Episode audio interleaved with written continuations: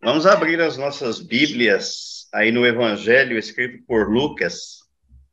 Lucas, capítulo 12, capítulo 12. Versículo 49 ao 53. Vamos falar sobre batismo, já que no domingo teremos aqueles que serão batizados para que tenham um pouco mais de conhecimento, de informação acerca do assunto. Né? Lucas capítulo 12, versículo 49 ao 53. Eu vim para lançar fogo sobre a terra. E bem quisera que já estivesse a arder.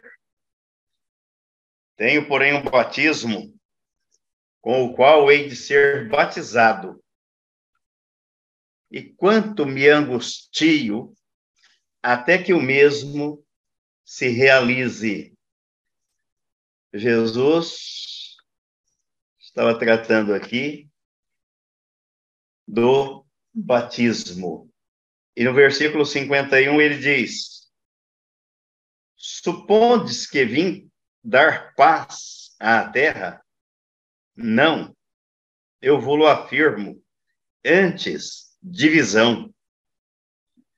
Porque daqui em diante estarão cinco divididos numa casa: três contra, contra dois e dois contra três. Estarão divididos pai contra filho, filho contra pai, mãe contra filha, filha contra mãe, sogra contra nora e nora contra sogra. Uma das vezes que eu falei isso na igreja, eu li, li esse texto e alguém foi batizado, deu problema. A pessoa ficou com raiva de mim, porque eu li exatamente o que está escrito aqui. Mas nós não podemos deixar de falar daquilo que está escrito, foi Jesus quem disse. Então, os irmãos que serão batizados no domingo, prestem atenção no que Jesus está dizendo aqui. Ele está falando da morte, do batismo na morte dele.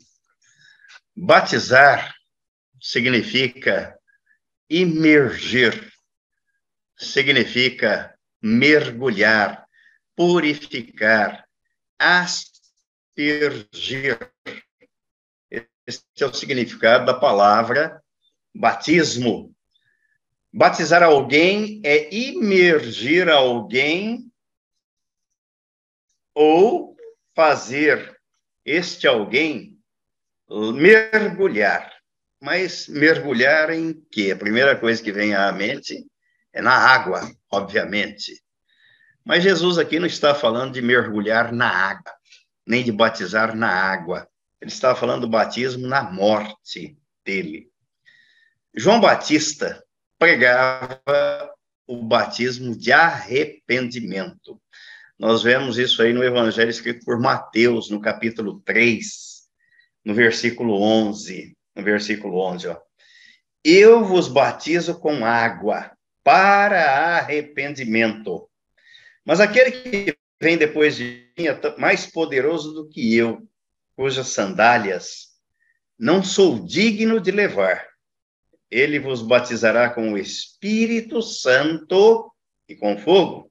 Então vejam, aí a casa da Eliette, aquilo que falávamos sobre o batismo ontem. Quem é que batiza com o Espírito Santo? É Jesus. Quando nós somos batizados na morte de Cristo, nós somos batizados com o Espírito Santo. Quer dizer que aquela ideia de ser batizado com o Espírito Santo, alguém que recebe o sopro do outro. Eu já vi isso muito. É batizado com o Espírito Santo. Ninguém batiza com o Espírito Santo dessa forma, porque ele não é propriedade de ninguém. Ele é a terceira pessoa da Trindade. Recebemos o Espírito Santo, somos batizados nele com ele na morte de Cristo. É isso que João está dizendo aqui. O que o texto bíblico nos ensina é que quando a pessoa crê na sua inclusão no corpo de Cristo, ela recebe a troca de natureza, coração novo, a implantação em si da natureza divina, é batizada na morte de Cristo e é batizada com o Espírito Santo. O apóstolo Paulo fala para nós sobre isso na carta aos Romanos, no capítulo 6, que nós não podemos ignorar este fato, esta realidade espiritual. Os versículos de 1 a 4. Que diremos, pois? Permaneceremos no pecado para que seja a graça mais abundante? De modo nenhum. Como viveremos ainda no pecado, nós os que para ele morremos? Morremos para o pecado onde? No corpo de Cristo, na morte de Cristo. Aí ele diz no versículo 3: Ou porventura ignorais que todos nós que fomos batizados em Cristo Jesus, fomos batizados na sua morte? Aqui é que está o grande diferencial. As pessoas. E que igreja você foi batizada? Nenhuma. Foi batizado na morte de Cristo. Depois, como testemunho desse batismo de que eu criei, aí eu fui batizado nas águas. A sequência do que Jesus disse. A morte para o pecado no corpo dele faz parte do processo, ou da, do ato, do processo, não, do ato do novo nascimento. Nasceu de novo. É o evangelho que é pregado, que inclui a atração, a crucificação, a morte, o sepultamento e a ressurreição, juntamente com Cristo. Aí Jesus diz: Você creu? Cri. Então agora você vai confessar isso diante dos homens. Como? Através do batismo. É a confissão pública da nossa identificação na morte de Cristo, na nossa morte para o pecado no corpo de Cristo. Aí o apóstolo Paulo está dizendo nesse versículo 3. Você não pode ignorar isso. Você foi batizado na morte de Cristo. Aí o versículo 4. Fomos, pois, sepultados com ele na morte, pelo batismo, para que, como Cristo foi ressuscitado dentre os mortos, pela glória do Pai, assim andemos nós em também andemos nós em novidade de vida.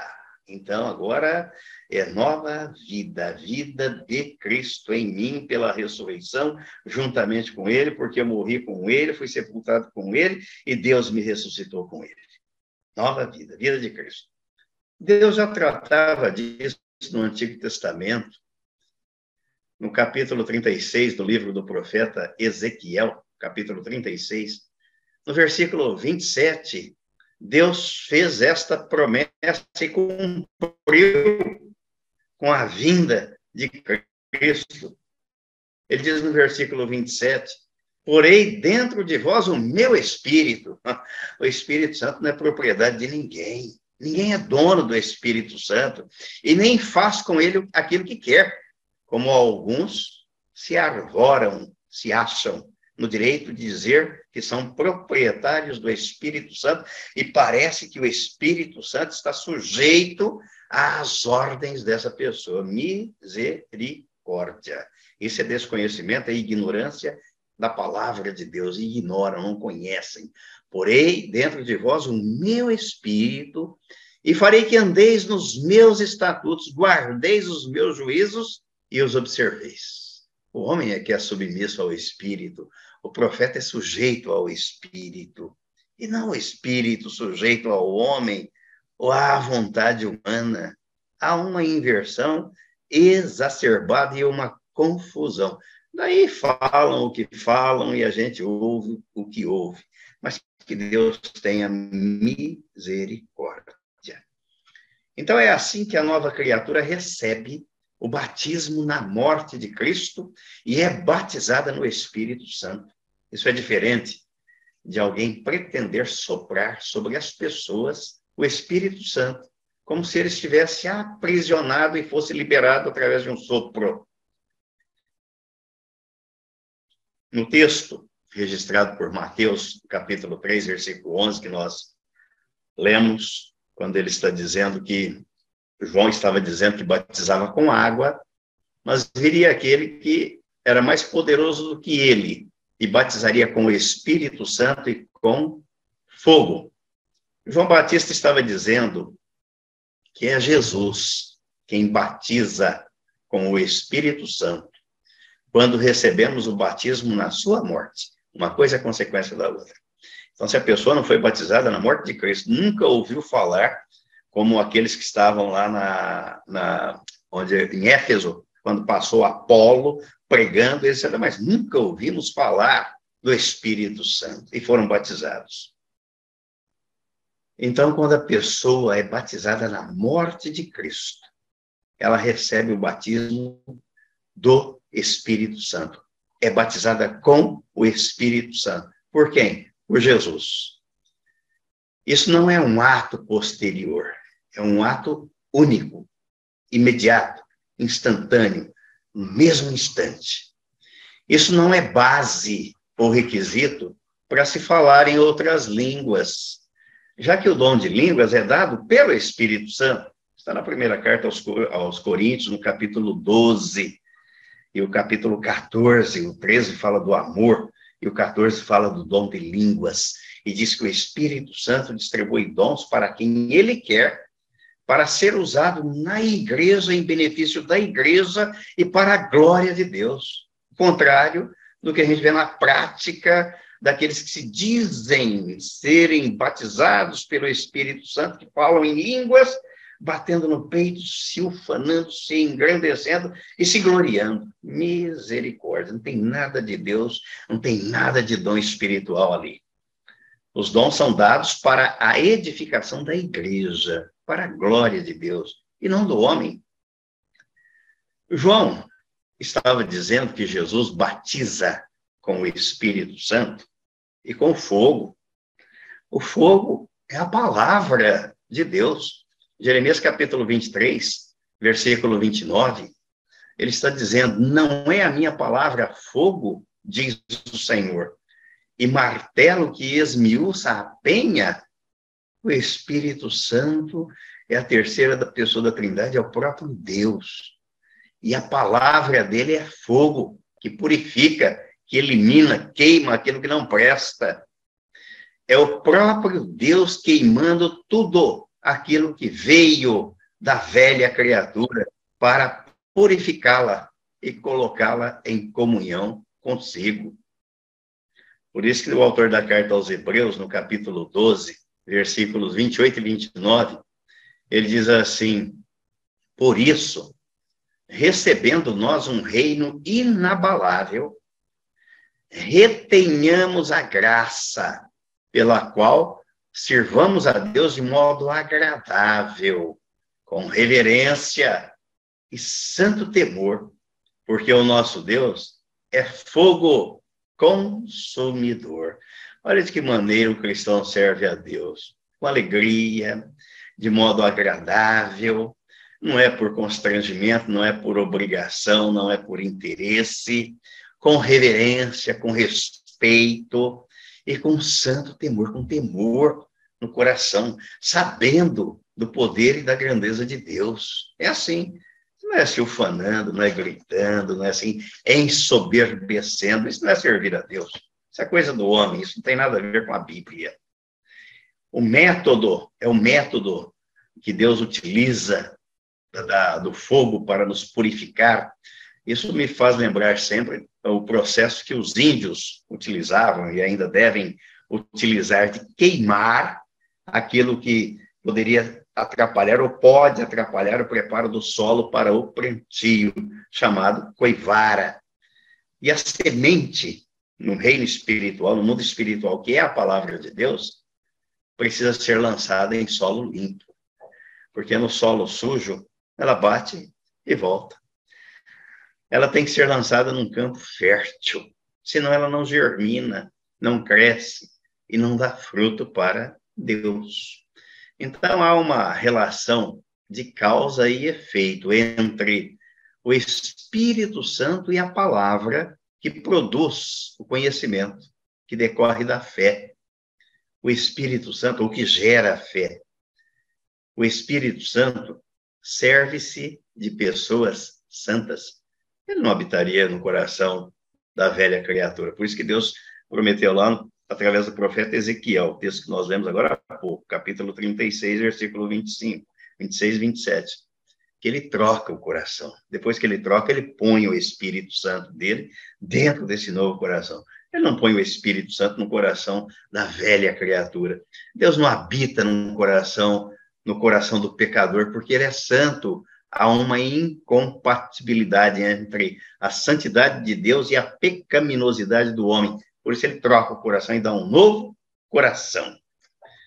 Para que o pecador seja salvo, é preciso ser convencido pelo Espírito Santo, mediante a palavra anunciada, o evangelho da graça de Deus, que alcança o mais vil dos pecadores e o regenera, porque o poder é de Deus. Lhe dá um novo coração, implanta nele a natureza divina e o coloca no seu reino. Assim que ele ouve, crê e se rende ao poder do evangelho, ocorre o novo nascimento. Recebe o Espírito Santo, que vem fazer morada no novo coração dado por Deus, e ele é gerado por Deus, então, pela palavra, em Cristo Jesus. É isso que o apóstolo Paulo escreveu na carta aos Gálatas, no capítulo 4, no versículo 6. Ele diz: E porque vós sois filhos, agora, filho, nasceu de novo, nova criatura, enviou Deus ao nosso coração o espírito de seu filho que clama Abba, pai, ou paizinho, ou papai. Marcos capítulo 1, versículo 8 repetindo aquilo que nós lemos lá no que foi escrito por Mateus. Ele diz: Eu vos tenho batizado com água, ele, porém, vos batizará com o Espírito Santo.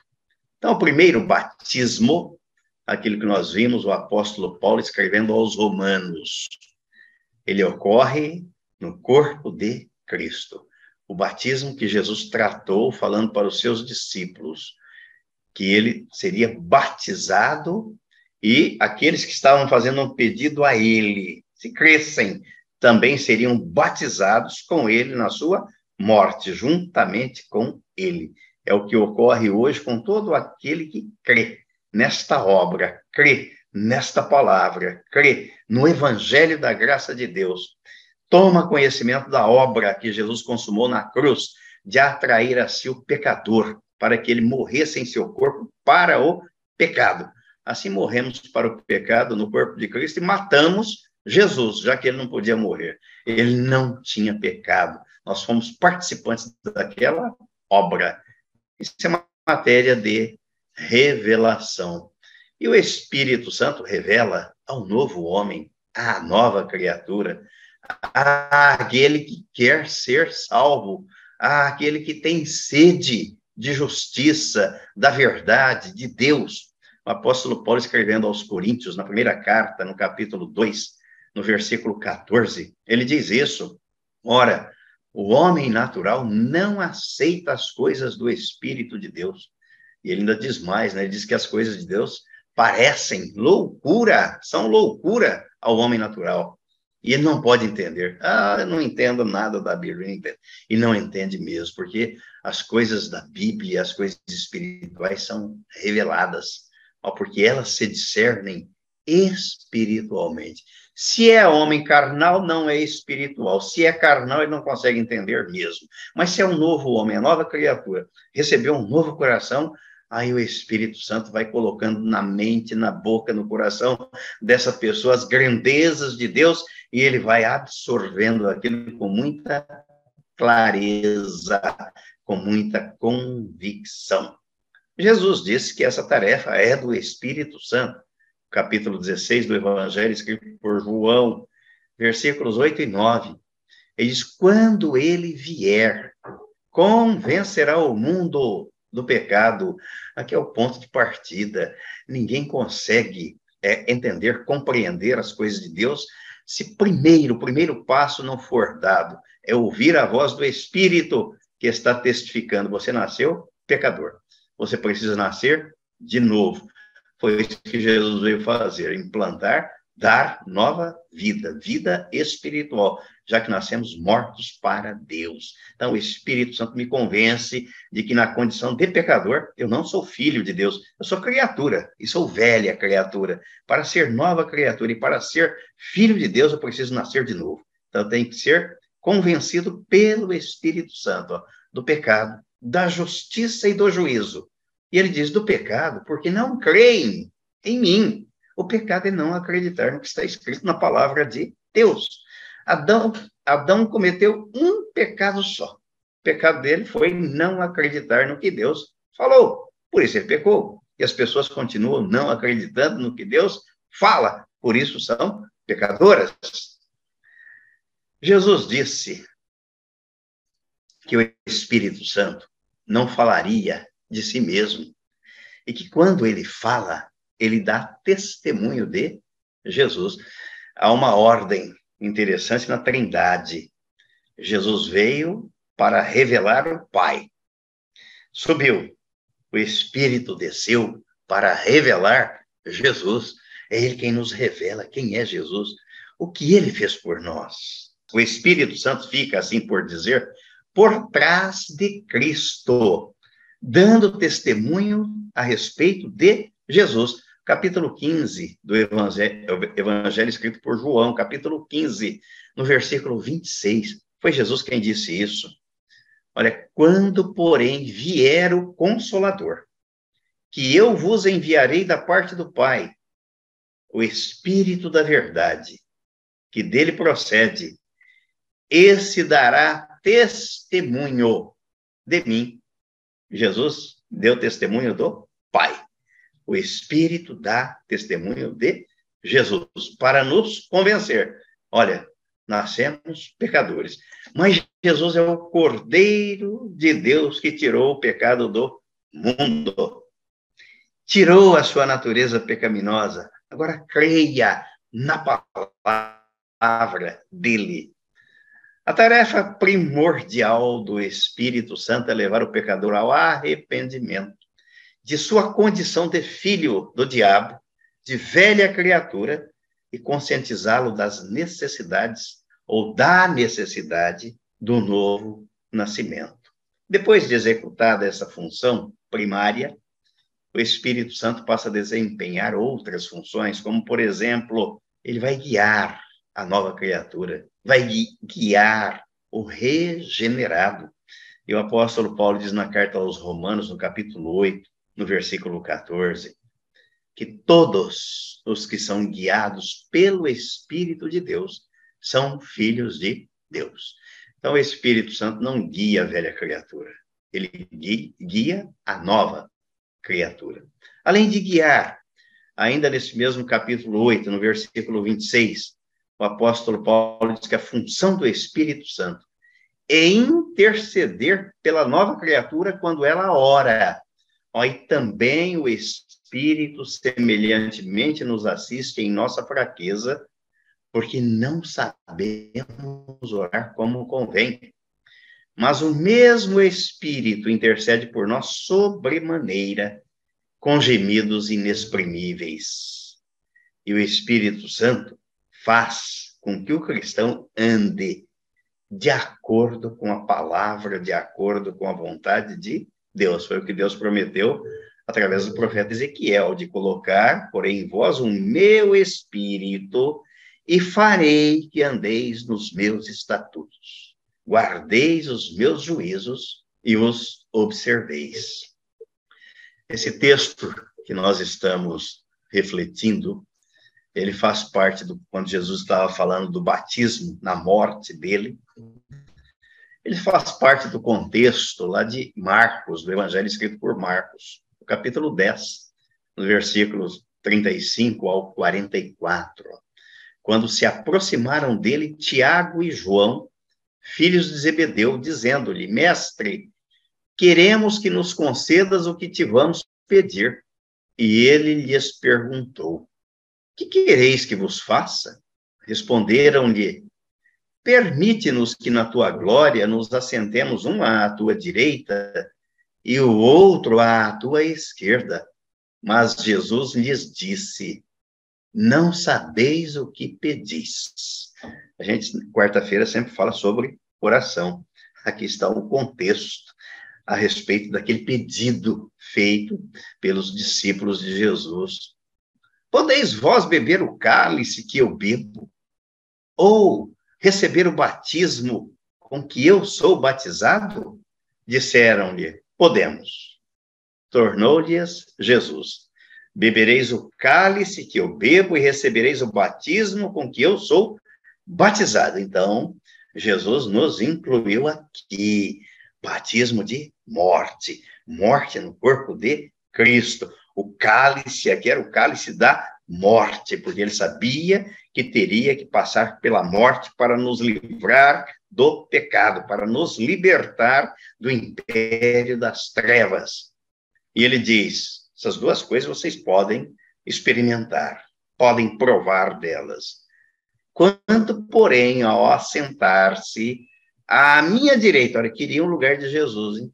Ele que está à direita do Pai. Quanto, porém, ao assentar-se à minha direita, ou à minha esquerda, misericórdia, os da esquerda serão lançados no lago de fogo. Porém, é, isto, é, então, a minha esquerda não me compete concedê-lo, porque é para aqueles a quem está preparado. Ouvindo isso, indignaram seus dez contra Tiago e João.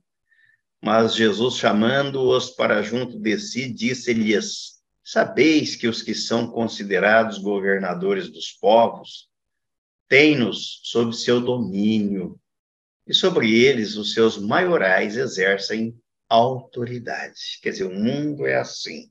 Mas entre vós não é assim. Pelo contrário, quem quiser tornar-se grande entre vós, será esse o que vos sirva. Quer ser grande no reino de Deus? Passe a servir.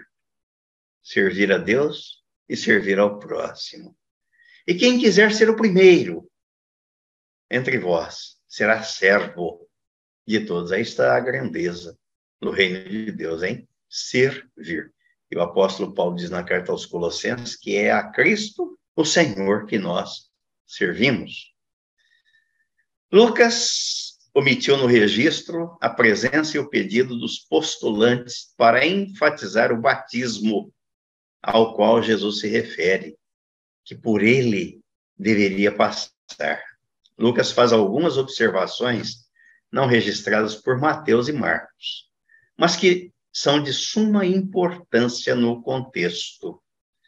Ele fala da angústia de Jesus, fala da divisão na família, que este fato acarreta na vida de todo aquele que recebe os efeitos da operação, da obra consumada por Jesus na sua vida.